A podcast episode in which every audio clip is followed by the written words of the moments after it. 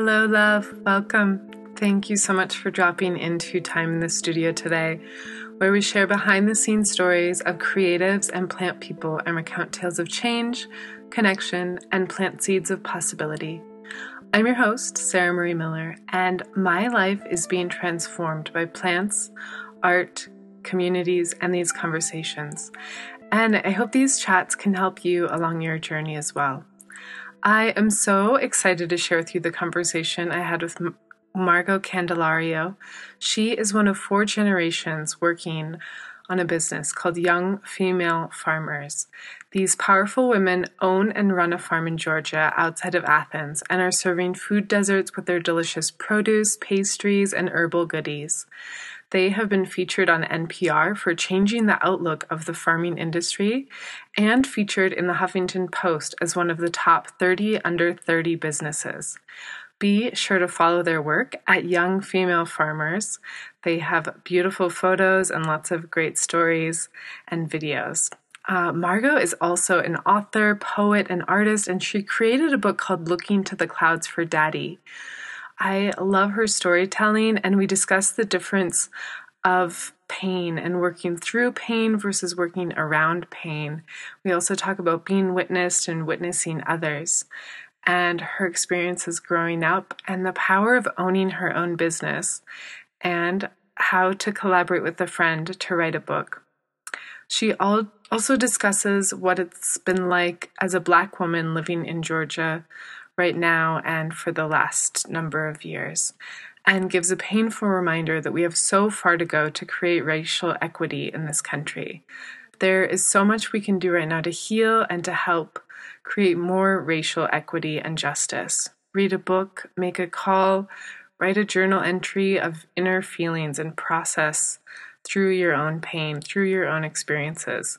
Send an email donate money, send a gift, meditate, volunteer, start a book club, plant a garden, listen to a podcast. Let's do the work. Before we dive in, I want to give a shout out to a couple timelights this week. We have Casey Conselmo. He is from episode 20. He also created a children's book and recently made an amazing egg tempera painting of a corner of his room. It is definitely worth checking out. You can go to Instagram at Casey Conselmo, and the link will be in the show notes. Uh, from episode 22, a shout out to Diane Cluck. She is arranging for a very special online performance coming up on Sunday at 4 p.m. Eastern Time. Be sure to find her and details for the show on Instagram at Diane Cluck Official. I'm sure that's going to be wonderful. I can't wait. And uh, last but not least, we, from episode 23, a shout out to Catherine Widner of Honeysuckle Handmade Studios. She is creating super beautiful earrings and books, and she donates 10% of all sales to SUWA, Sierra Club, Access Fund, and other nonprofits to protect our earth. Be sure to check her out at Honeysuckle Handmade Studio. Okay, without further ado, let's dive into the show. Cha cha cha. I am beyond delighted to have on the podcast today Margot Candelario. She is an innovator and has been up to some incredibly hard, beautiful work throughout her entire life. But she began Young Female Farmers in 2006, and it is being recognized in some profound ways on NPR. They've just been noted as one of the top 30 under 30, number two on that list, and number five on the Huffington Post for innovative food production and systems. And they're just changing the future of this country in a really beautiful and profound way. So, Margot, I just want to thank you so much for being here today. It's really a blessing to be able to sit with you. Thank you so much. What a beautiful introduction. Yeah, my pleasure. So I just, we've gotten into it a little bit, just you and I, but I would love yes. to hear maybe starting a little bit with what would you describe your world right now? And then maybe we can dive into the history of what brought you there or however that feels right for you to kind of, you could start past, bring it into the present or present, going into the past. Okay, so my world right now is uh, centered around the farm. I spend my mom and my daughter and I, my daughter who is at home, we spend um, 85% of our time working around the farm, um, growing, cultivating, harvesting, marketing, selling, everything that is involved in the business of farming, we do. It's hard work. It, it, it is. It's a full time job, and I have other interests also. So it sometimes it takes a bit of navigating, some creative navigating to wear the other two hats, well, three that I'm involved in, which mm-hmm. is my visual art and my writing and being a mom. Yeah, thank you for including that. I love that you're a visual artist and a mother, and it's so beautiful to see how that kind of pulls things forward. And I can see just in the way that you you're writing on your website, I can tell that you're an author and a writer. You have a really Thank beautiful you. way with words, and through your Instagram posts as well. And yeah, the book that you wrote sounds so healing and really profound looking to the clouds for daddy. And I can see how that connects to healing for yourself and for your children as well. Yeah, the, the book, the book, yes, I originally wrote it for uh, my children and other children who have lost a parent by means of death, divorce, separation, all of it uh, no matter what the trauma, it's still separation from that parent, even mm-hmm. incarceration. Yeah. And so it has been very successful, not only for children, but for adults, because a lot of times the adults who read or who preview the book end up in tears, not bad oh. tears, tears of joy, um, because it kind of expresses some feelings that they've been unable to voice and whenever someone reads the book and I'm in their presence, I see them just kind of welling up and saying, thank you so much. So it, it it's equally valued by children and adults. Oh, just the thought of it actually speaking to you now makes my eyes well. I think it's just so profound and important, I think, to give people some healing and witnessing their pain of not having a father there with mm-hmm. them. I i can't even imagine quite how painful that must have been but i love that you're able to bring that kind of witnessing to people through a book. Thank you. Yeah it's been quite therapeutic for me also. Yeah. um, i grew up with both parents in the home and so to experience the loss of my husband at such a young age, I was 32 years old and he was 34 and in seemingly good health. Yeah. He was 6'1, 155 pounds. So it wasn't an issue of hypertension or being obese or diabetic, but he had a heart attack. So those are kind of the things that, I mean, we know it happens, but you just don't think it's going to happen to you you know, and it it did. So my book, as well as um, my farming and my visual art, I also wrote a book of poetry that was nominated Author of the Year, and I had never written poetry in my life. That's amazing. Yeah. there you yeah. go. You just you keep surprising me with more and more magic that you've done throughout your life. That's so wonderful. Yeah, I, it was just a mess. I I feel like I've always had the ability to share things that have happened to me because I'm I'm just like everybody else. Mm-hmm. You know, there's I have a commonality with every other human being, every other woman who's experienced what has taken place. And yeah. I it's a gift to be able to share those messages. Yeah. Hmm. Just that you're able to connect with all humans and all women, and you're just mm-hmm. able to find commonalities and links and bridges to bring you together with others. Right. Yeah. I feel like it's always been my calling as a storyteller to lend my voice to those who may not necessarily have the ability to express it the same way that I do and then say, oh, wow, yeah, that's how I feel, or that's how I felt, or that's what happened to me, or mm-hmm. and I just think it's a it's a blessing, and I use it. That's so wonderful because I think that it's one thing to have a gift, and then it's another thing to have the confidence and the courage to put your heart out there and to connect with other people because it can be kind of scary, especially it, it, right now in this time. Like I think it's hard to be time, vulnerable. Yes. Well, I think in this time you have to use discretion and you have to know when to speak. There's a time, the Bible says there's a time to speak and there's a time to be quiet. Mm-hmm. So I've learned from my youth, from my parents, to speak with boldness and conviction. But before that, always know for sure what you're talking about.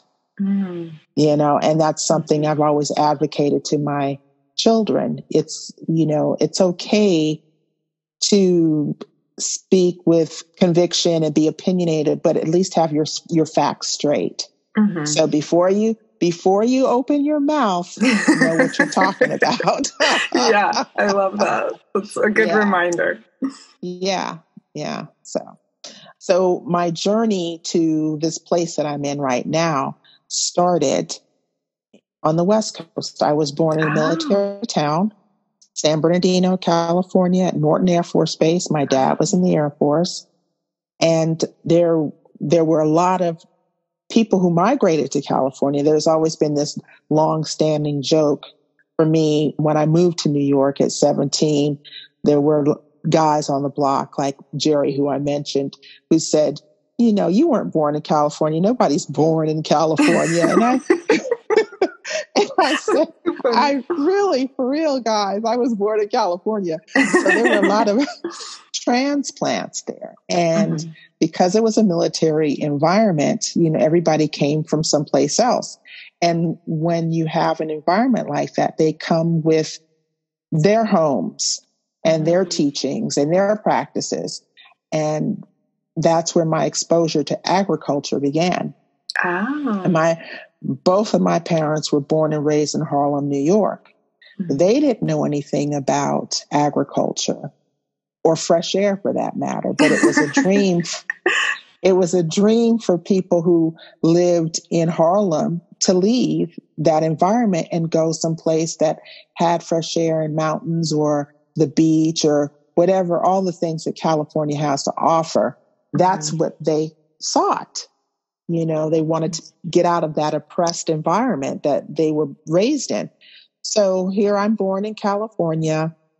We had some very good neighbors who taught my parents about farming, taught them about how, you know, how to go to an auction and bid on cows and how Whoa. to purchase chickens and buying horses and pigs and and then growing food. So I've always, from the time I was three years old, I've ridden horses. A lot of people here don't know that.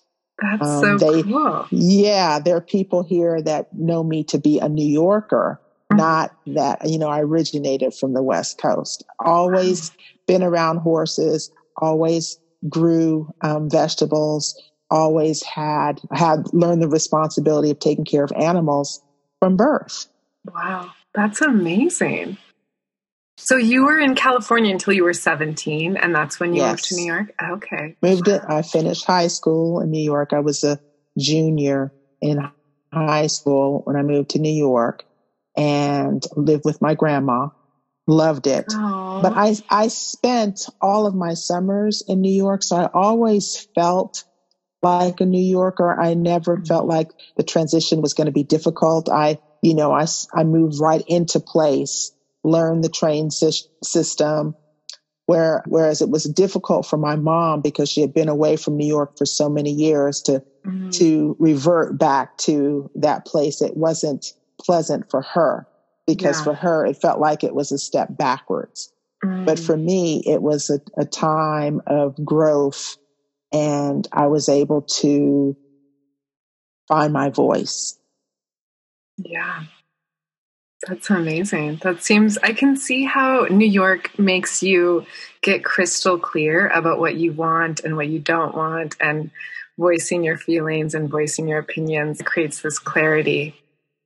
It does. And if, if you don't get with it, you get run over. Yeah. it's true. So I feel like my parents, even though I was born in California, had prepared me for that journey because mm-hmm. they were from New York. So mm-hmm. it was mm-hmm. just part of their teaching, the way they taught um, by means of storytelling and friends that would come and visit. You know, I would always get the prequel to who they were back in uh-huh. the day. So I, I was well prepared and well versed and well read to be able to uh, move through that environment, this new environment.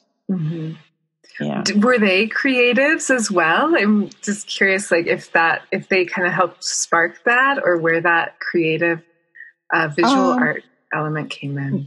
Yes, my father did some cartooning oh, and cool. was quite a writer himself, and his brother actually worked for Sesame Street. Oh. And was a, a fantastic artist and went to uh, visual arts in New York my mother, she says the creative bug missed her. But that's not true. She it, it just doesn't resonate the way it did with, you know, me and, and my dad, but she yeah. definitely has a creative side and I can she can, you know, put me under the table with a crossword puzzle. So let's just oh, say I love that. She's got a way with words, you know. Mm. Um, and my aunt um, on her sister, my mom's sister, was a fashion designer and had her own line of cosmetics and oh, wow. she still lives in California. She lives in Riverside. So there there's definitely been a lot of creatives on both sides of the family. And so I, I got it by means of um, DNA. amazing. Yeah, that sounds like an amazing background to have and just community and family just to yeah, be able to inspire each other and have that kind of Those are the things, those are the elements that are absolutely necessary um, for success. Mm. You have to have some sort of stability, some some bulwark of, you know, family and community that helps mm. stabilize um, an individual so that they oh. know that even if they don't succeed the fifth, sixth, seventh time, they still have those stories to re- reflect upon. Yes. If it's not a story, you can go knock on that person's door and say, Hey, this is what happened. You know, what did you do? And how can I mm. get past this? Yeah, that's such a beautiful reminder. It just gives me chills, and there's like a little sparkle in the air when you talk about that. I feel like there is something about community and family and just having being able to make those mistakes and kind of check in with other people and have them be able to remind you okay yeah yeah you can make mistakes and you can move past it too mm-hmm. so that's mm-hmm. really beautiful just to have that I'm curious if there's any any times that stand out to you as moments where you've maybe taken a misstep or something that wasn't always what you planned and how other people have helped you through that? Wow, I've I've made so many. it's interesting that you asked that question because when you have children Ooh. and they don't do what you plan for them to do, mm-hmm. um, then that's a time of reflection on the parent's part to say, wait a minute, mm-hmm. I did the same thing. Mm-hmm. And it's very difficult to allow them as adults to make the same mistakes. We have a tendency to forget that we were mm-hmm. in the same place that they are in now. Yeah. And they don't always re- recognize that as a parent, that I was in the same place they are in now, you know, too. Mm-hmm. Like I yeah. remember when I was younger, I never thought that my mom was a young person. I always thought mommy was old, you know, that's just, that's what, that's how kids I love that. You know, see us. You know, mm-hmm. we've Absolutely. never had those feelings about mm-hmm. boys or you know, or I'm mad at my girlfriend because, you know, you don't understand. And, and my mom would say, I do understand. I had mm-hmm. those same feelings. So now that I'm an, a parent and my children are all adults, mm-hmm. 23, mm-hmm. 25, and 28, mm-hmm. I still see some of the things that they're doing that kind of make me, you know, tense up um, mm. because I've been there when yeah. i am learning that they have to they have to make those mistakes they have to learn to move through through those ideologies and that as a parent i i have to be here when they come to me and say i messed up yeah. now what do i do you're like uh, i told you so but yeah, uh, yeah. and also we'll get through this. exactly. Yeah. Yeah. That's beautiful. Mm-hmm. I'm curious. So you have this amazing business four generations now. Your mm-hmm. mother, your daughters, your granddaughter.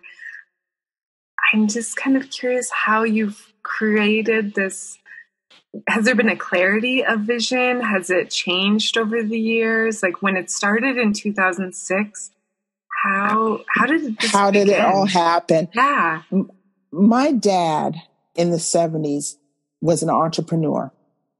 He had a profession. He was a gemologist. Mm. Um, actually, one of the first African American gemologists in the state of California. Wow, amazing. But yes, but he did not, he didn't feel that that was his calling. He had these ideas that he wanted to own his own business, and he had many. Mm-hmm. But the one that really sticks out uh, in my mind was that he had a bakery truck. Mm-hmm. And this truck had a horn on it that you know you would drive and pull down on the horn. It would go toot toot, and he would drive through the neighborhood with these donuts. And then he, later on, he added breads and canned goods, and he went into the communities that were actually food deserts wow. back in the seventies and most of the people that lived in these communities, they weren't projects, they were low income home rental properties, mm-hmm. would spend their entire check with him because they depended on him to come out there and bring them food. Wow. Yeah. So it came to me, of course, um, having to become uh, this resilient individual with three babies um, because when my husband passed away, I didn't work. He he allowed me to stay home and take care of the children. So I was pregnant and was unable to get a job. So I had to mm. think about how am I going to support my children? Yeah.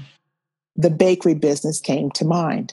Mm. So I started teaching the girls about sweet potato pies, which my father had taught me how to make. Oh, yum.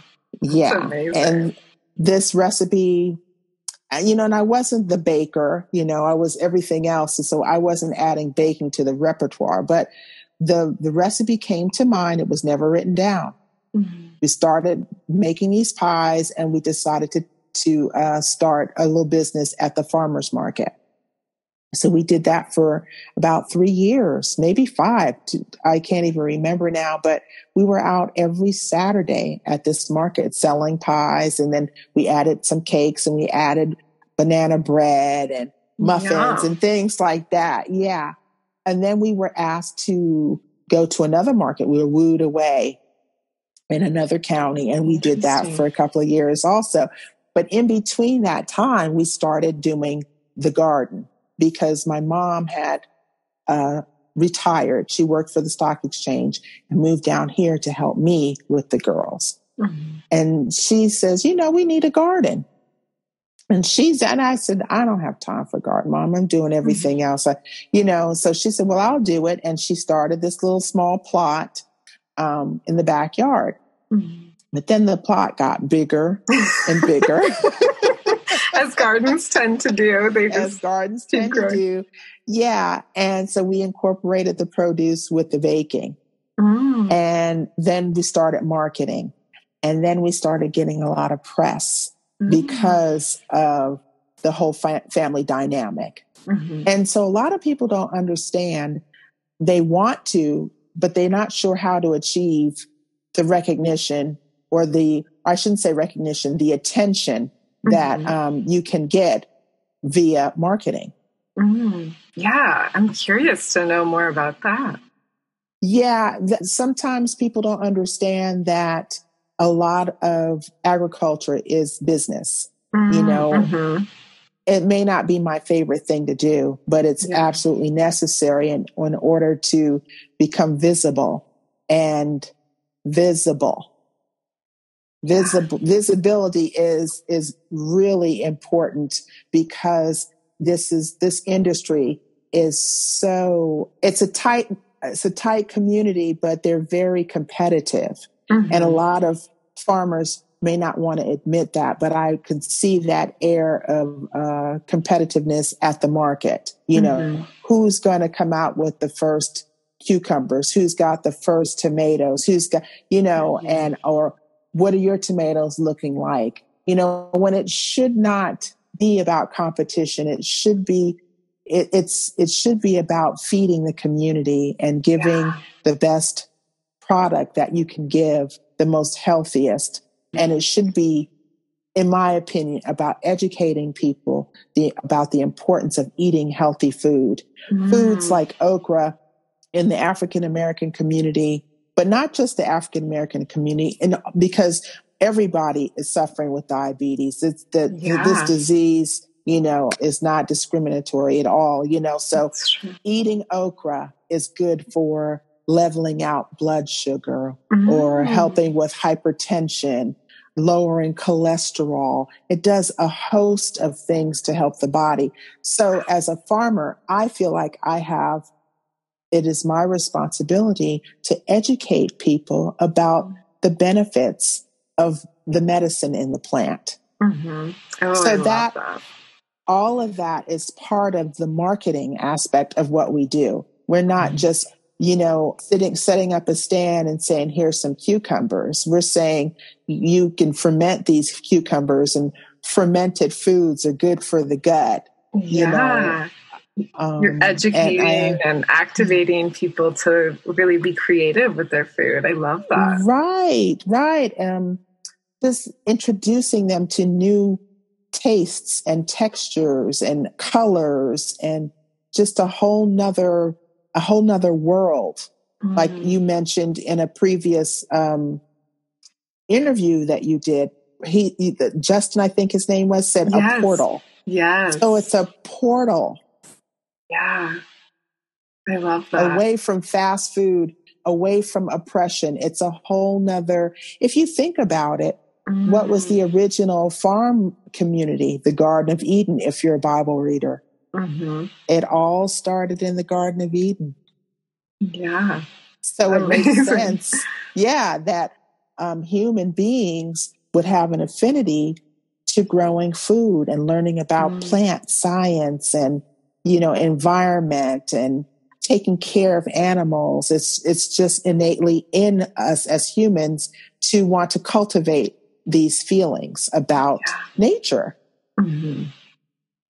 Yeah, I'm curious. I love that you're helping to connect people to nature more and especially serving food deserts. And I love that your father helped do that too and was an innovator in California in the 70s, bringing bread to mm-hmm. food deserts. And now you're kind of carrying that lineage through more plants. and yes. Yeah, that's so beautiful and super inspiring. I saw, I read a little bit on your website about how your experiences at the farmers market inspired you to want to actually break out and serve food deserts more. I'd love to hear a little bit more about that if you want to share anything. Sure. So with the the amount of years that we spent at both farmers markets, two different counties, I noticed that we were not serving the niche market that I wanted to reach. Yeah. They uh, began busing in people of color to the market in one of the counties that I was uh, serving. And, you know, it kind of reminded me of the whole busing thing that took place in the 70s when I was in elementary school and how people mm. um, had an aversion towards bringing people from an outside community into their environment and it made mm. them uncomfortable. So I saw that there was a degree of angst among the people of color coming into the farmers market. Mm-hmm. One, the pricing. Mm-hmm. There were the, the food was not priced at the amount that they could afford comfortably. Yeah. Right. M- most of them are on a budget or would have the EBT. And even with that, there's a stigma because if I'm walking around with a wooden chip and not having the same coin that the other individual has, already I'm standing out as somebody different. Mm-hmm. So they had to come walk around to the vendors with these wooden chips to purchase certain things. Number two, they were only purchasing things that they could identify. Mm-hmm. No one was taking the time to educate them on different foods yeah. Like, for example, something that you might find, you know, it's commonality for you. That's asparagus. Someone of color who's never, you know, seen asparagus is not going to ask because that's embarrassing. You're an mm-hmm. adult and you have to ask another adult, what that, what is that? Yeah. You know, you're, you're in this yeah. vulnerable place and it just, it wasn't comfortable for them. That makes a lot. Yeah, so I think I use the the the vegetable kohlrabi. Mm-hmm. A lot of farmers had it. Well, I didn't know what kohlrabi was. I've seen it. Yeah. I know the word. I I've never, seen it, but I've never cooked it either. So I've I would be like, oh. cooked it. I've never cooked it, but now of late I've experienced it, and mm-hmm. it's a lot like cabbage. It's nothing to be oh, afraid cool. of. So mm-hmm. people of color are very much, they know what cabbage is. We've grown up on cabbage. Cabbage mm-hmm. is a mm-hmm. common vegetable. So if, if, a vendor took the time to say, hey, it's just a smaller version of cabbage, or you can make it like coleslaw, you know, something that everyone could relate to so that I feel like I'm on mm. the same playing level as you, then yeah. I could, I could move through the market with ease and not feel like, uh, this is something that's out of my league. Mm-hmm. mm-hmm. So, and then I also noticed something else, which was kind of reverse discrimination. And it was that the people of color would look at our table and walk past us and go to the white vendor. Wow. As if, That's... as if people of color don't know about farming. Yeah. Wow. That is so, I think we all have work to do around racism. Like mm-hmm. everyone. We all do.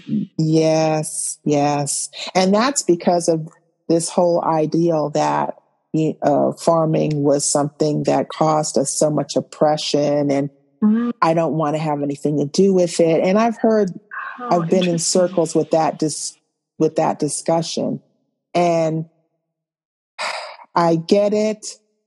I mean, yes, it can be a discussion, but does it make sense? Not really, mm-hmm. because we're so far removed from you know people actually working in the cotton fields and and you know blacks and whites or people of color and white folks they both pick cotton mm-hmm. so i think it's almost like this learned conversation mm-hmm. this this idea that you know my ancestors had to sweat and you know and pick cotton and grow watermelon or whatever the heck it, whatever produce it was that they were forced to do on the plantations. And therefore, I don't want to have anything to do with farming. Mm. But do you like to eat?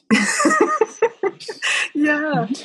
do you such... know where your food comes from? Right. Now. Yeah. And something else that I brings to mind as you're saying that on your website, you talk about creating food pennies to create pounds of food, you know, like the way that as few seeds can feed you for, you know, a whole season. And yes, just the way that you can save money by growing your own food too. And that's yeah. right. There's nothing more gratifying than being able to put a seed in the ground and watch the plant grow and produce its own fruit and know where it came from, know that you were the one that nurtured that plant, what you put on it, whether you chose to um, be organic or conventional, but you are in control of mm-hmm. what you put in your mouth. You took care of that plant. And that's power. That is power. That's something that n- no one can take from you. Mm, I love that. That's so beautiful. Thank you for that reminder. And something about this conversation also reminds me of when you were talking about the book. It may have been off record, but we were talking about the way that initially, when your husband died, you were working around the pain, and then mm-hmm. eventually you learned to work through the pain. Something yes. about what you're saying with this is like working around the pain of like avoiding the pain of agriculture as trauma. And mm-hmm. right now, I can see how you're working through it and like bringing this healing and witnessing and kind of transforming this experience through being able to feed your family and all these other families too. There's just like this healing that I see through you witnessing and transforming this growth. yeah, wow, experience. thank you. I had you you saying that and me hearing it. It's like I said that. yeah, there's. I feel like yeah, it's kind of it's yeah. that power of witnessing. Like I just keep noticing it in my own life. Just when I'm witnessed, it helps me to heal, and I can see through your book, like just people being witnessed. There's there's mm-hmm. some sort of power in that. So I just yeah You have to have the right mindset and the right heart condition to allow these things to be teaching tools. Mm-hmm. Because if we continue to move through life as selfish individuals, because we are, we're all born in sin, mm-hmm. um, then the lesson is never learned. Mm-hmm. You know, we can preach all day long how important it is to love and to be accepting, but if you don't truly have the right heart condition, it never happens. It's always superficial. It's, mm-hmm. it's just, you know, this, this thing, you know, we're taught to be because it's polite, but it doesn't mean that that's truly how you feel. It needs to permeate every cell in our bodies in order mm-hmm. for it to manifest in truth. Mm, I love that. Yeah, there's something about that, just feeling what's going on within the body to kind of help move through things. Mm-hmm. I love mm-hmm. that. I'm curious with this book, how, if we could just dive into that a little bit, how did you write the book? How did you collaborate with the visual author who's sounds like he's up to some amazing work too, Jerry. Yes. So I wrote the story when my girls were in elementary school. And it's about them lying outside and looking up at the clouds and talking about the different shapes and how some of those shapes remind them of their dad. Mm, wow. So, you know, I wrote the story, I let it lie, I didn't do anything with it. I always wanted to make it into a book, but really just didn't, you know, I thought I've got so many things going on. Is this one of those things that's just not going to happen? Only because my heart wasn't ready. Mm-hmm. And so my friend Jerry, you know, he called me up and he said, I think it's time because we had had a series of conversations about my being motivated or unmotivated. And he felt like it was time for me to get moving. I had been on this pity pot for some time and it was, you know, he mm-hmm. said, your, your talent is just festering. We need to do something with it. So I sent him the story and then he kind of collaborated with another uh, author, um, Karen Hunter. She loved the book, the story, and decided to publish it. Now, for as far as the illustrations uh, are concerned, Jerry lives in Connecticut, and here mm-hmm. I was in Georgia. Mm-hmm. So I was able to just kind of send him a few pictures of the girls, and he had he knew the girls since they were born. So oh. he was able to do the book just from you know phone conversations in the computer Oh, and wow. it turned out to be magnificent ah, That's so cool. I love hearing that, especially in this time. I feel like there's something powerful about being able to work with someone long distance because it's what we have right now yeah virus. yeah yeah and and of course the, our our long-term friendship had a lot to do with Mhm. it too because we know each other like the back of our hand. so Mhm. he knew what I wanted and what I needed to make this to tell the story and and he was right there for me and and it happened Mhm. Amazing. That's so beautiful. I'm curious too. So you're wearing so many hats. You know, you're a mother, an artist, a writer, a farmer, a baker, a so you know, social justice activist. I feel like through this work, you know, you're like doing really powerful work in the world. How do you juggle all those hats? How do you make time for each thing or know what to do each day? Is there a way that you kind of structure your time or structure all these things that you're doing? no I kind of let my body tell me what I need to do for that mm-hmm. day some days I get up and my body says no you don't need to be in the garden you were in the mm-hmm. garden enough yesterday and the day before or no, you don't need to cut the grass. And so that's why on Tuesday I fished because Mm. that's what I needed to do. I needed to go outside and um, pray and talk to the animals and cast my line. You know, and I Mhm. did that for about two hours after the fish kept eating my bait and I didn't catch, I didn't catch anything. oh no. I said, okay, you know, and it, and it started to heat up. It was getting humid. And I thought, okay, Mhm. it's time to come in. Some days I wake up, I listen to music. I love Earth, Wind, and Fire. They've always Mm. inspired me. Or I Mhm. listen to Marvin Gaye. I'm always listening to things that have stories and, and, and have meaning. Mm. And if I'm playing my music, then my mom and my daughters know, okay, she's going to paint. So Mm. then I'm in there working, you know, with pastels or creating something. I, I'm also a rug hooker. So I make rugs with early American rugs with uh, strips of wool Oh, cool. and I design my own rugs. So it's either the painting or, or, you know, or it's the rug hooking, or sometimes I'll wake up and I'll say, I need to read, or I'll Mhm. listen to a podcast, or, you know, right now I'm reading um, a book by Martin Luther King, Why We Can't Wait, Mm, mhm. you know, or I'm looking at, I'm reading Chaucer or Guy de Maupassant. You know, there's just a variety of things that I do to feed my busy mind Beautiful. because I'm.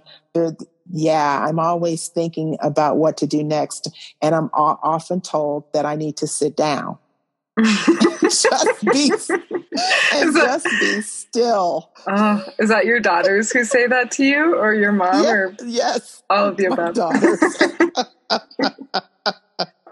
yes. They're like, Mom, sit down. That's cute. sit down, just relax. You know, it's, yeah. I'm always thinking, I've always been that child, hmm always. That's beautiful. I love that. I'm curious. Thank you. Yeah. And I'm going to have to put that book, Martin Luther King's book, on my reading list. So it sounds like yes, you, you, you should. Yes, you really should. Yeah. Mhm. Thank you. I'm curious, are there other podcasts that you've been listening to these days that are kind of feeding your soul that you want to suggest to other people? Is there anything that you No, not nothing that's really feeding my soul. It's just that I enjoy good conversation. Mhm. I like to listen to people who have ideas that are forward thinking, that are not stuck. Mhm. I, you, you know, I, I believe in progress. Yeah. And I believe that when, when um, I sit down with someone and we're having a discussion or we're breaking bread, uh, it needs to be something that's very positive. And I hope that at the end of the conversation, we've come up with a solution Mhm. because there are plenty of problems to discuss and yeah, right. You know, but then then that's that vicious circle that mm. becomes cyclical and never ending and the you know then you you get into this this quagmire and mm-hmm. it becomes very heavy and stagnant and weighty and that's i can't be forward thinking in that type of environment mm-hmm. so i put myself in a position where i can listen to things that are uplifting mm-hmm. and offer a solution mm, I love that. and it that. doesn't always have to be a happy solution but a solution nonetheless. I'm and that's curious. part of that working through, working through and not yeah. around. Yeah. Diving into the problem and like really brainstorming and kind of navigating some solutions. Are there any solutions or ideas that you've noticed that you want to give voice to or ideas that are kind of want to be sung? I think that the idea of community is an important idea and it can lend to great discussion. But I think that we are so far from it mm-hmm. that there is no solution at the moment. Mm-hmm. So because I understand that, I think what I do as an individual by wearing all these different hats helps me to continue to progress. Mm-hmm. You know, that I don't become stagnant in my, in my own thoughts mm-hmm. because it doesn't take much to sit down and ponder what's going on in the world today. Yeah. But is there is, you know, and I don't delve into politics. Mm-hmm. I just do not. But, but as I mentioned previously, because I am a Bible reader, I understand Bible prophecy. Mm-hmm. And I know exactly what's taking place. And I also know that this has to take place in order for us to move forward mm-hmm. according to Bible prophecy. So that's what I focus on. Mm-hmm. My hope is in what's been promised. And I don't dwell on the negative space that we're in right now because I know it's not going to last forever. Yeah. But in the meantime, I've been given these gifts and these blessings to do the things that I do. And I utilize my, my voice to help others, or as you say, witness to others about, you know, things and how they can be if you mm-hmm. choose to learn to grow your own food, if you choose to become proactive about your health, mental, physical, and spiritual. These are the things that you can do. And they're just basic things. Mm. Like I said, the, you know, the things that we as humankind have been, how, what's the word I'm looking for? How we've been exposed to these mm. things from the very beginning of mankind's existence. Mm-hmm. Plants, plants. Yeah. Plants are so powerful. So powerful. yes. I'm curious. You were talking about how you're learning about some of the plants on your property. I'm curious if anything is like in bloom right now or really calling out to you or anything you want to name that you've been spending yes, time with. Okay. So let's talk about the yellow dock. Yeah. So, yellow dock is an invasive plant. It has completely taken over my horse pasture. My mm-hmm. horses have no grass in their mm. pasture because the yellow dock has taken over. Whoa. So, you know, I'm frantic about having neighbors because I don't have my own tractor or bush hog which mm-hmm. I would like to have. But I'm frantic about finding someone to come and bush hog the pasture so I can see my horses. Mm-hmm. But in the meantime, I started learning about the yellow dock and its properties and how the root, not only the root, but the leaves mm-hmm. also are extremely valuable to the body, to mm-hmm. the blood, which is our yeah. life source, to the liver, to the kidneys. It's just a dynamic plant. Mm-hmm. And then when COVID hit, people were really, you know, upset about, you know, they were afraid, oh my gosh, I'm going to get this virus. I'm sick. I need to build up my immunity. And I was at the post office every day selling the, the root. Oh, so I oh, thought, amazing. Yes, I was selling the roots like crazy in the spring. Mm-hmm. So then I thought, hey guys out there, you're just going to have to deal with the docks being in your pasture. yeah, because it's, a, it's a great crop to have. It's That's a great wonderful. crop to have, yes. So we just got the pasture bush hogged about three weeks ago down to the quick.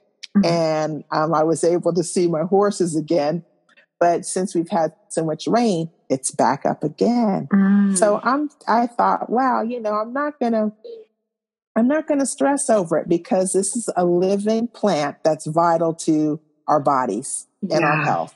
So I'm, I'm putting up with that. So yellow dock is number one on the list. Mm-hmm. Um, dandelion is number two. Had a yes. bumper crop of dandelion oh. all over the yard this year. Awesome. Same thing going back and forth to the post office, you know, with the with that. mullein is cropping up, which mm. I posted on my yes, page. I saw that. Uh-huh. I love mullein.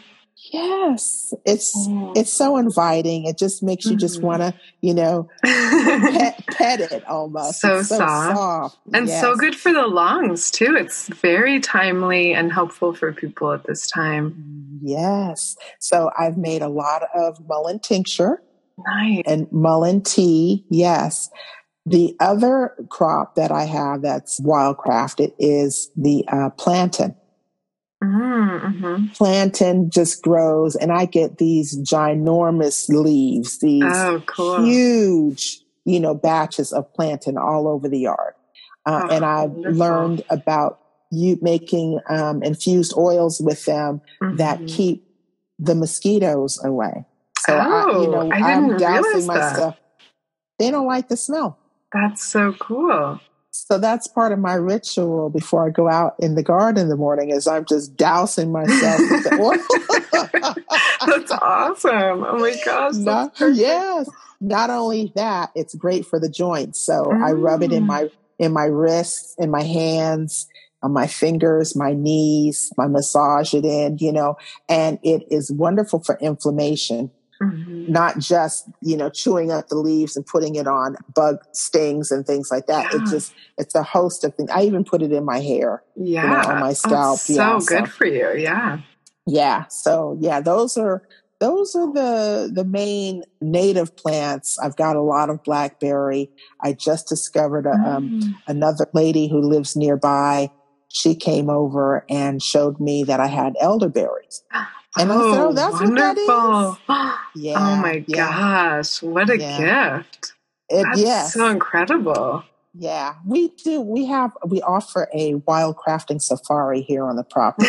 oh my gosh, what a cool mm-hmm. idea. Yeah. That's yeah. Great. We offer that with our farm tours where you can, after we do like a little Q and A about our farm and what we're growing and why, then we can go around the area, the whole area, and kind of pick out different indigenous plants and talk about what they're good for. Mm. Um, and so it kind of gives people a chance to learn to identify plants. Plant identification yeah. is key because you can misidentify a plant very easily and mm-hmm. just don't want to poison yourself. One mm-hmm. of the mm-hmm. things that I do not have any knowledge of are uh, mushrooms. Mm, don't ask yeah. Margot nothing about the mushrooms. yeah, mushrooms are tricky. a mushroom. That's yeah. Right. I just know that's a mushroom. yeah, and you don't want to mess around with mushrooms unless you know no, for sure. So that's that's, that's right. Why. So that's one of those things that on the safari, if you see a mushroom, don't don't don't, don't pick it up. Don't yeah. even pick it up. yeah. Well, there's always more to learn. There's always more to learn with plants yes. and with yes. gardening. Yes.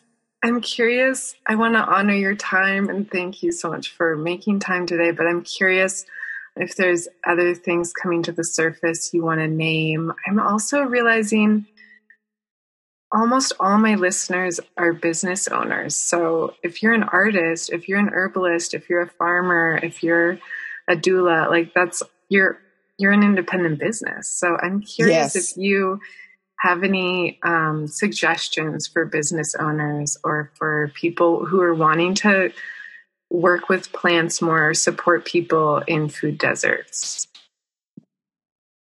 It's a hmm. lot of different questions. So yes, I, you know the first thing that I, what I was really thinking about, I thought you were good. You were leading to, if you know, if I had any feelings about people who want to transition into growing hmm. their own food. That's yeah. what was on my mind. Yeah, and let's go there. My first suggestion would be to sit down with a, a pen and, and paper and ask yourself, whole souled, why do you want to farm? Mm-hmm. What is the reason for it? Is it monetary? Is it for health reasons? Is it to educate? Is it to feed someone in your community? What is the reasoning behind it? And if you can answer the question honestly, then you'll be successful. You won't be all over the place because you will be specific in your end goal, mm-hmm. in your end goal, not gold, your end goal. Mm-hmm. You know, I know that I, the reason I do it is because I like to educate people about plants and food. So I understand I will never be rich, but mm-hmm. people who are into big ag, that's their end goal. And mm-hmm. therefore they make big bucks in agriculture. Mm-hmm. You know, that, that wasn't the reason why I did it. I did it because I wanted to teach my girls how to be um, self-sufficient because of our, my circumstance. Mm-hmm. Um, my circumstance became their circumstance, but it was that I lost my husband and I wasn't employed. Mm-hmm. So I had to figure a way out, a way to make money to support my family. And I wanted to teach them that in the event something like this happens to you, it could be a different story, same story, but different day. Mm-hmm. Um, how you survive through that. Mm-hmm. And that's something that my father gave me that spirit of entrepreneurship, mm-hmm. the ability to learn to you dust yourself off and keep going. You never lay down. Yeah. And that's why my mind is always moving. Mm-hmm. My art really became a profession out of necessity because mm-hmm. again, I did not work. Mm-hmm. So I knew that I could not, it wasn't a hobby for me. If I only got one canvas, could only afford one canvas, I had to make it work. Mm-hmm. There was no place for me to experiment or, you know, or play. It was, yeah. it was all about the business. So, but with the food, it's not, that's not the case. Mm-hmm. So I've kind of moved through all of that trauma and arrived here at uh, a nurturer and a steward of the land. Yeah. Yeah. And I can see how you're such a steward of that land and how it's healing you as well to tend to that space. And it's just beautiful to see. I love the videos that you offer of your property. It's just soothing. I'm like, oh my God, this is my meditation today. It's just watching Margot's video. So Oh really... wow, thank you. You saw my koi. My koi came to visit me the other day when I was out there fishing. He just oh. kind of made an appearance and then he swam off, you know. He said, oh. Hey, hey mommy, you know, and kept going about his day. Yeah. I love that. That's so beautiful. And I can see how your resilience, and I feel like that's something that keeps coming up, is knowing your why. And if you can be really clear about your why in what you're doing, then you're able to be more resilient and have that kind of focus of knowing does this fit? Does this align with my purpose, my mission right. or not? But it requires honesty and humility which is something mm-hmm. that many people today lack. There is mm-hmm. no humility. Mm-hmm. Yeah. So if you can be 100, and you have to know yourself. So if yeah. you can be 100% honest with who you are as an individual, mm-hmm. not for anyone else, but for you. Mm-hmm. Then you can decide whether or not you want to become this person, this steward of the land and, and why, mm-hmm. Or why you want to write the book or why you want to, you know, show your art. Mm-hmm. You have to be honest. Mm-hmm. Is there anything that's helped you drop into that place of honesty and humility and clarity? I've always been that person. Yeah. mm-hmm. I love that. Yeah, I've see, always been that person. Yeah, I can see how your connection with your family and with, yeah, just, I can see that. I can feel that mm-hmm. in you. Mm-hmm. So that's really beautiful. I was always that child. I was always the I was an only child. Oh, so I oh, spent a lot of time outside with my animals, outside with the plants, and with older neighbors. My neighbor, um, who was a cowboy from Wyoming, um, yes, he had to have been 200 years old when I was 10. and he, his name was Mr. Beebe. And Mr. Beebe, he looked, he looked like he had lived a really hard life. And the majority mm-hmm. of the kids in the neighborhood didn't talk to him. They were scared of him. He had a hunchback. He had broken mm-hmm. his back, I don't know how many times from bronc riding. And my father was a friend of his. So I would go with my dad over there. Mm-hmm. And he had read every Louis L'Amour book that was ever written. He mm-hmm. had walls and walls of books about the West. And he had all kinds of inventions.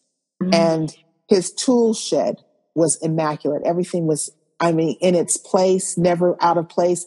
His chicken mm-hmm. coop never had, never dirty, never mm-hmm. smelled. Just, and, and his garden was something that could have won all kinds of awards. Oh, and wow. I, I was just enamored with and could not understand how this person who walked with this very bad limp, mm-hmm. you know, and faulty gait could tend the garden the way he did mm. or wow. cut his grass, you know, and he would tell me, you know, slow and steady mm. wins the mm. race. And oh. I never forgot that about Mr. Beebe. I love that never story. It just it. you paint such a yeah. picture. I can just like see it all. Just his his kind of slow, steady clarity. Yeah. Yes and focus because mm-hmm. he understood who he is, he who he was, mm-hmm. and why. Mm-hmm. mm-hmm. And so back to my my story about me, I've always been that child. I was never a person that had to be told by my parents twice. Mm-hmm. You know, I understood that when they had company, I was not to be seen or heard. I was outside mm-hmm. uh, you know, away from grown folks' conversation. I was never disrespectful. I had a healthy fear of their parenting. And I just stayed in my place. But in my place, I made space for the things that I loved. Mm. And that was books and my animals and my plants. Mm, beautiful. I can see how that's just like a lifelong journey of connecting to those deep loves that are so transformative plants and animals and books and art and mm-hmm. oh, what a beautiful path you're on so inspiring thank you yeah i'm curious margot if there's um, anything else you're feeling like you want to name or voice in our conversation to share with people I think, yes, I do. I would like to say this. I would like for people to understand that farming is very difficult. It's mm-hmm. a, it's a, a huge challenge. And especially for women and women of color mm-hmm. who continue to nurture the land because they choose to feed their families or their communities or whatever the reasoning it is. It's a difficult task and that it's important to support them. I understand that the big box stores provide everything in, you know, for four walls. So it's a convenience, but it's important to dial back mm-hmm. um, to what's truly important, and mm-hmm. that's supporting those who feed the community. Mm-hmm. Also, consider helping manually coming to help mm-hmm. is is key too. Yeah. Like I said, we do have a, a community here that is full of farmers, but because they are so competitive, if you're not in the club, you don't receive the help that we need. We don't. Let me just say, I don't mm-hmm. receive the help that I need. Mm-hmm. As an, an older, I'm 56 years old, so I'm in that that area, that that age group that where you know people are we're kind of getting out of the farming because we're not physically strong enough to do the work required. And here, mm-hmm. my mom is 82. Wow. She's 82 years old wow. and trying to still run circles around me. Mm-hmm. So we're mm-hmm. both out there competing against each other. but, yeah. And, you know, as I mentioned, I have two that are doing their, they have their own careers now. Of course, mm-hmm. they're always when they have time come back to help or if we're we've been asked to lecture we were asked to lecture in savannah last year at the senior hunger summit so my middle daughter was able to get off from work the nurse was unable to come because they her job said it was a conflict mm-hmm. both state employees so she couldn't come so mm-hmm. for those types of events when we're commissioned to um, do speaking engagements we all kind of come together when we can but for the most part it's Trey tending the horses and mom and I are out in the garden. Mm-hmm. So it would be nice to have people, you know, to come and say, you know, here, I'm here to volunteer, you know, yeah. um, what can we do? Or another thing that really kind of gets under my skin is when people dispute my pricing. Mm-hmm. Yeah. And yeah, you know, and I, and my thing is this, when you go into the mall and you see a blouse that you want, you don't question the salesperson as to why yeah. it cost that amount. You know, yeah. so if I'm selling my tomatoes at two dollars a pound, that's which such a is deal. Low. That's super low. It's yeah. Right. Don't ask me why it's I don't sell it for a dollar a pound because you're not taking it into consideration. Well, not even consideration. You don't care about the time that it took to put that seed in the ground and nurture it or mm-hmm. to water it mm-hmm. or to you know remove the weeds from it or deal with the fungus and the mold and the bugs you know so don't question me about my pricing yeah it's just so you either like people do don't. that and it's so maddening it's like it is it's the That's, price is the yes. price the price is the price either you pay it or you don't mm-hmm. we yeah. don't have to be you know we don't have don't haggle me mm-hmm. about the value of my time. Mm-hmm. so maybe we can put a call out to listeners near athens georgia to volunteer perhaps. I don't know if that's if, if that's something that yeah. you would want. Yeah you can do that. Sure. Let's see what happens. Yeah we'll just see what happens. Throw it out there. Yeah, yeah. uh-huh. Yeah mm-hmm. yeah so volun or also a reminder to people to if they have farms that they believe in in their local area to volunteer for wherever they live you can volunteer for farms and especially supporting women of color and black women who are running farms i think to support those organizations right now would be really profound uh, so. right right and then to actually put out the fact that we have the farm tours and yeah. with our farm tour we offer the q&a we offer the wild crafting safari and we offer lunch oh my gosh yum i want to go next time i come to athens i'll have to yes as long as yes. there's no virus and I can go to Athens. right. yes, exactly. I want to so, go. Yeah, we we do. We have um, that unique aspect of our farm yeah. tour. Yes. Oh, amazing. That sounds mm-hmm. like so much fun. Yeah. Yeah. So was there anything else that you wanted to ask? Just knowing about your business, knowing about your art. I mean, I feel like we covered so much. I guess I'm curious is there anything you would do differently? I guess that's something that I'm always curious if you, along this path, is there anything you would change? I don't think so. I love that. No regrets. No regrets, even yeah. through the difficulties, because I think that I'm 100% sure that if we hadn't lost my husband, we wouldn't be living here and we wouldn't have mm-hmm. a farm, you know. Yeah. We may have ended up going back to New York because it was so tough coming mm-hmm. from New York down here. Mm-hmm. Transition was just incredibly difficult because the money, because just because I we weren't from here, we weren't mm-hmm. accepted, and it was just very traumatic moving mm-hmm. to the South. Yeah, I have a lot of people ask me, well, they, you know, my friends in New York are thinking about retiring now and mm-hmm. preparing and trying to figure out where they want to go.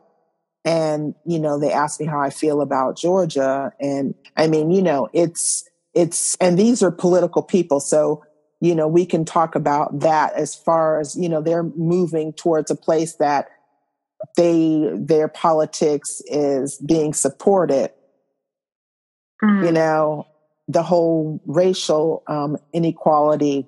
Even if you have to get a part time job, you're going to be working for seven thirty, eight dollars an hour. And see, wow. that's that was the difficult part for us moving from New York. We had New York bills, mm-hmm. and my husband had to become accustomed to making a Georgia salary. So what we was, were behind the eight ball.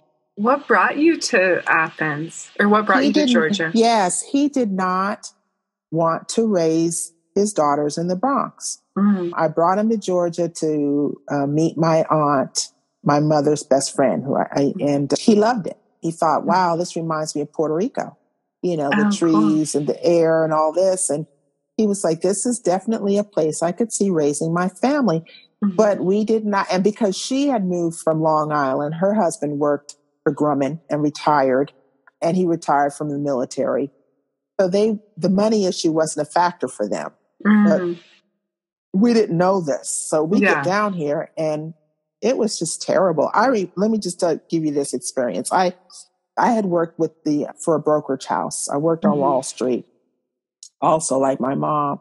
Mm-hmm. You know, so I had the financial experience. Mm-hmm. So we're here. I'm doing you know, you know, looking for jobs and setting up interviews. I'm not getting anything. And I'm saying, wow. what the heck? You know? Yeah. So finally, I get an interview to work at a hotel. And it was bookkeeping, because back then they still used that term, bookkeeping. Mm-hmm. And it was by phone, and they were just loving, you know, you, you know, we see your resume, you're definitely qualified. We're looking forward to having you here, blah, blah, blah. Candelario for them was Italian mm. Puerto Rican, Italian, and mm. certainly not an African American woman. Mm. So I set up an interview for nine o'clock, and I get there. I'm there like eight mm-hmm. and I'm sitting, and I've got on the heels. You know, I'm I'm New York. Yeah, you know. Sit there. I'm sitting there nine fifteen. I'm you know looking at my watch because you know that's what New Yorkers do. Yeah, you know we're on time. We're, right. we're on we're running on a yeah. time schedule here. So I walk up to the desk and I said, Hi, yes, it's me again, Margot Candelario. I have an appointment with such and such and such at nine o'clock. Oh, right, right, right, right. Okay, hold on one minute. Let me let me go back and check. Goes back, comes back to me and says, Miss Candle, now we can't pronounce my name. We already hired someone for that position. Sarah, oh my god! You talking about? And I back then I didn't even have locks, so that was I would be excuse. furious. Oh my They're god! standing up on my head, and I went home. I was just Ooh. I was in tears. Yeah. And so my husband said to me at that time, "You stay home. I work," because it was mm. obvious. Yeah. I had too much, whatever. It was too mm. much for them. Yeah. So that was my first encounter with blatant racism in the South.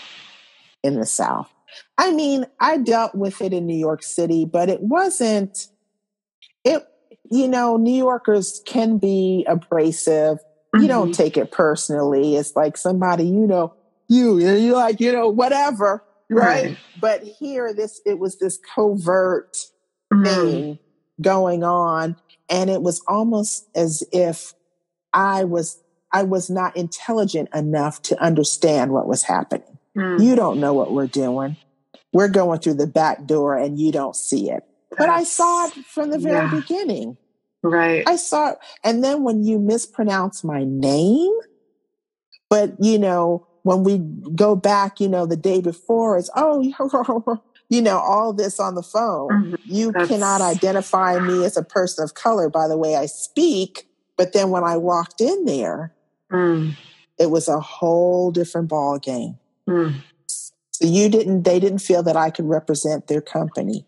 And you know what? You're right. I don't, I don't want to represent your company. Yeah, especially if they have that kind of obvious racist bias. I mean, that's horrific. It's horrific and it still exists. My the area that I live in, I think there's four black families in my town. Wow. Yeah, mm-hmm. I was curious what it felt like in Georgia right now cuz I've lived what it's in always felt like. Okay. It, there's no change like you're not seeing like a wave of there are plenty of organizations and i'm sure they'll will they'll be listening um, to the podcast that are working uh-huh. um, really hard at bridging the gap and i'm sure it works for some but it, mm. it has not touched me mm. it has not touched my business mm. in any way shape or form not by means of the book the art or the farming someone said to me today when I went to the post office, she said, You're going to be far grander than this community, you know? Mm, and I so maybe that, that yeah. yeah. So, and then she said, and she's, uh, she's a, a, a, Caucasian woman. She said, I hate this county. And when my son graduates from high school, I'm moving. Mm-hmm. She said, because no one here wants to help anybody. Interesting. Yeah. Yeah. And so I had an order today. This mm-hmm. is so, this is interesting. I had an order today for my jalapeno peppers. They look some, awesome. Um, yeah. Guess where, where I, I shipped them to? New York. really? Yes. Yes. Wow. Isn't that interesting? That is wild. New York. So what's going on with the community here? Yeah. Well, I wonder what would feel just thinking of like how to make a positive change. I'm curious if there's anything. I think that people here are kind of stuck in you're not you're not staying in your place. Oof, God, mm-hmm, mm-hmm.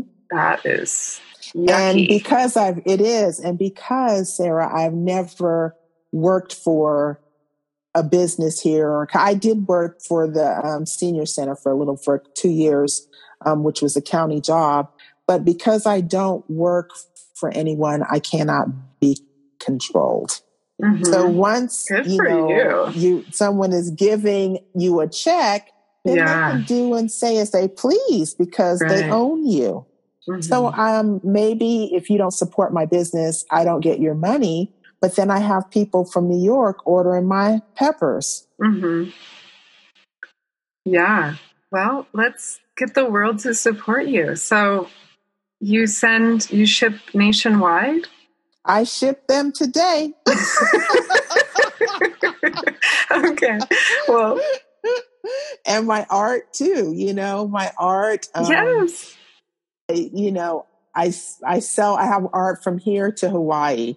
Mm, oh my gosh, yeah. amazing. Mm-hmm, mm-hmm. So the art, you know, I don't know, I'm not quite sure how to navigate the art world in 2020. I don't either. I, I don't know if there's a, if people are even interested, but I do feel like this is a time for artists, especially mm-hmm. if you're a storyteller with your mm-hmm. art to express those feelings uh, that that you or your community might have and just not able to voice. Mm-hmm. It doesn't have to always be a political statement, but right. but it, it, still needs to be a statement of how you're feeling, you know, mm. expression.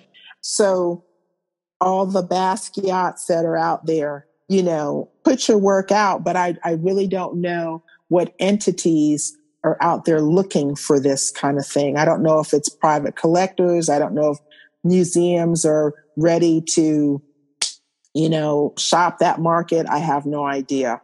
Yeah, I feel like it's expanding. I definitely don't know what to do with my own work, but I'm trying to figure it out. But you know what? Again, then it's a question of, um, well, how much is, you know, because I saw um, someone else was doing an auction. Okay. Mm-hmm. I, I, don't know who they are, but they're, they're on my feed. And they started the auction at a hundred dollars. Mm-hmm. I don't pick up my pastel for a hundred dollars. I don't yeah. pick it up out the box. yeah. you know, I just I know. So that might be an issue too. That maybe Instagram mm. is not the place. Yeah, I'm I'm kind of in a similar. I'm just trying to understand like how to merge because I have different businesses and different interests, and so I'm trying to figure out how to connect them or keep them separate or keep them different. And so I'm right. loving I'm loving talking to other people and understanding how other people are navigating that. I love that. Oh my gosh, Margot, you're so talented. That's wonderful. Oh, thank you. Yeah, you make it all worthwhile when you when I'm able to talk to somebody that really appreciates, you know. That's a lot. That's oh my gosh, that's so wonderful. So I just want to honor your time and maybe I'll just have you briefly we can just do a little wrap up and briefly mention just the best ways for people to connect with you and to support you there or from afar. So if I don't know if you sell some of your herbs online or I do. I have I have them the tincture tinctures and roots on my website. I'm awesome. on uh, youngfemalefarmers.com. I also have my Cash App and Venmo listed on my uh, Instagram oh, bio. Oh, Great. Yeah. So, yeah, it would be nice if we got some local support, but yeah. if that doesn't happen, we definitely welcome visitors from, you know, near and far to yes. come and see, of course, by appointment. Mm-hmm. of course. By definitely. appointment, yes. By come appointment. and, and do a farm tour and let us share our experience with with them and build and and educate and laugh and yes. you know love on each other and support each other and come away with great conversation and lunch there's nothing better than breaking bread with people that are like-minded or Absolutely. even if you came you know not real fully understanding what it is that we do or why we do it, you leave. The end result is that you do understand. Mm, hmm Yes. You know, oh when somebody God. says, I get it, that, that, you know, is half the battle. Mm-hmm. It's so true. Even if it's something that you say, I, I have no desire to do, but if you can respect why I do it, mm-hmm. then I've, I've won. Mm-hmm. Yes. Oh my gosh. I think you're doing really powerful, beautiful, important work in the world. So I'm just, it's such an, a treat to be able to sit with you and to talk with you and to hear your stories. You're such a wonderful storyteller and oh, thank you. Sometimes I feel like Margot. Thank you so much for your time and for doing all of this incredible work and sharing your story today. So we'll be I'll be sure to have a link in the show notes, but how can people what is your Instagram and what is your website? How can people connect with you there? My Instagram is Young Female Farmers, and Instagram and my website is youngfemalefarmers.com. Awesome. We also have a Young Female Farmers at Facebook. Wonderful. And Young Female Farmers or Young Female Farm at uh, Twitter. So oh you're everywhere. We're, we're everywhere. yeah. I love that. That's so wonderful. If my internet connection was better, I'd have a YouTube channel, but I know, same here. I my internet is like so in and out. So yeah, it takes three days to upload a video. So I know that's that's the plus and minus of being in nature. So yes, yes. Mm-hmm. Yeah. So yeah, we can. You can definitely find us there, and we um, welcome all kinds of interaction and um, conversation on the Instagram. I I try to answer everyone who asks a question or yeah wants to share a story or I have people that are actually sending me videos of their farm, of oh, their, what they're cool. doing in their garden. Yes, oh my I've gosh. been getting that. That's hey, we great. just wanted to share what's going on. Look at what I've grown, and I just really get excited. And we had a giveaway when we had our first thousand followers, oh, and in cool. the giveaway was some of the infused oil and some heirloom seeds. And a lady Oh. that won there were three winners, and one of her winners actually showed, she was like, Look, these are my hibiscus that you sent me. And they're like six inches tall. Oh, and it cool. just it just warmed my heart. I was Oh like, those are my little babies. that is so beautiful. Oh my gosh, Yeah. what a great idea. And so I love hibiscus. It's such a delicious Oh delicious yeah, I'm gonna have some tea this year because I've got, I think, nine bushes Mhm. coming up. Mm-hmm. Yeah, Wonderful. yeah. So I love that. Well, Margot, you are just a delight and a joy to speak with and to spend time with. So I just want to honor. thank you. I enjoyed you it. and- I really enjoyed Oh, you. good. Oh, thank Yes. you. Well, I Yeah. really just loved chatting with you and hearing your story. So thank you again for making time. And I just, I hope that your farm continues to thrive and to do amazing things. I'm sure you will. And that your art continues to grow. And I'm excited to check out your book. I feel like it would be really beautiful. Oh yeah, you'll have to get it from me so I can sign Yeah. it for you. Oh, oh, that would be amazing. Yes. Yeah, don't get it on Amazon. I tell people that all the time. Oh, good to know. Yeah. So where Yeah, don't because get it through your you website? can get it from me. Yes, uh, you can get it through me. You can just DM me and I can okay. send it to you because I don't know who those people are selling the books on Amazon. I know. I've wondered about that. I'm like, for any author, I'm like, do you really want them to buy it through Amazon? Like, it doesn't. No, because you can buy helpful. up a ba- you can buy a batch of books and then sell them. Mhm. you know, or bookstores that have closed, they still have the book that, you know, I don't see anything from that, you know, Yeah. so don't. Good to know. Buy the book from Yeah. you. Okay. Yes. hmm Wonderful. Yes. Yeah. Oh my gosh. Well, have a beautiful, blessed evening. And thank you again so much for being here, Margot. You are just an absolute joy. So thanks for doing all Oh. that hard work in the world. Thank you so much for having me. I really enjoyed our conversation. I feel like we ate dinner. I know. Me too. yeah. Yeah. that It was a glass so, of wine. it's true. It's so nourishing. Yes. Sounds good. Thank you so much, mm-hmm. Margot. Have a beautiful night. Thank you. You too. Thank you. You too. Bye.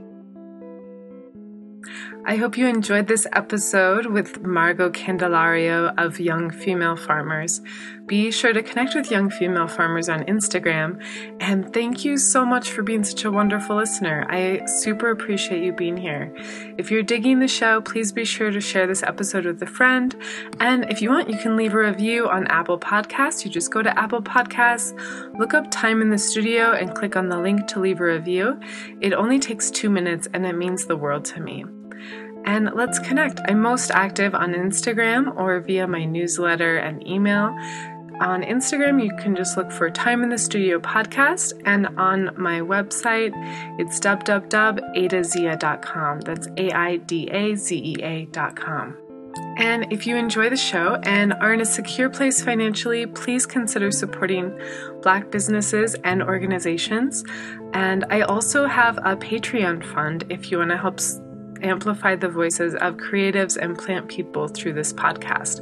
I donate 10% of Patreon funds to Black empowerment organizations. This month and last, I am donating to Crafting the Future. They have a really beautiful um, website and mission to create more creative opportunities for the BIPOC community.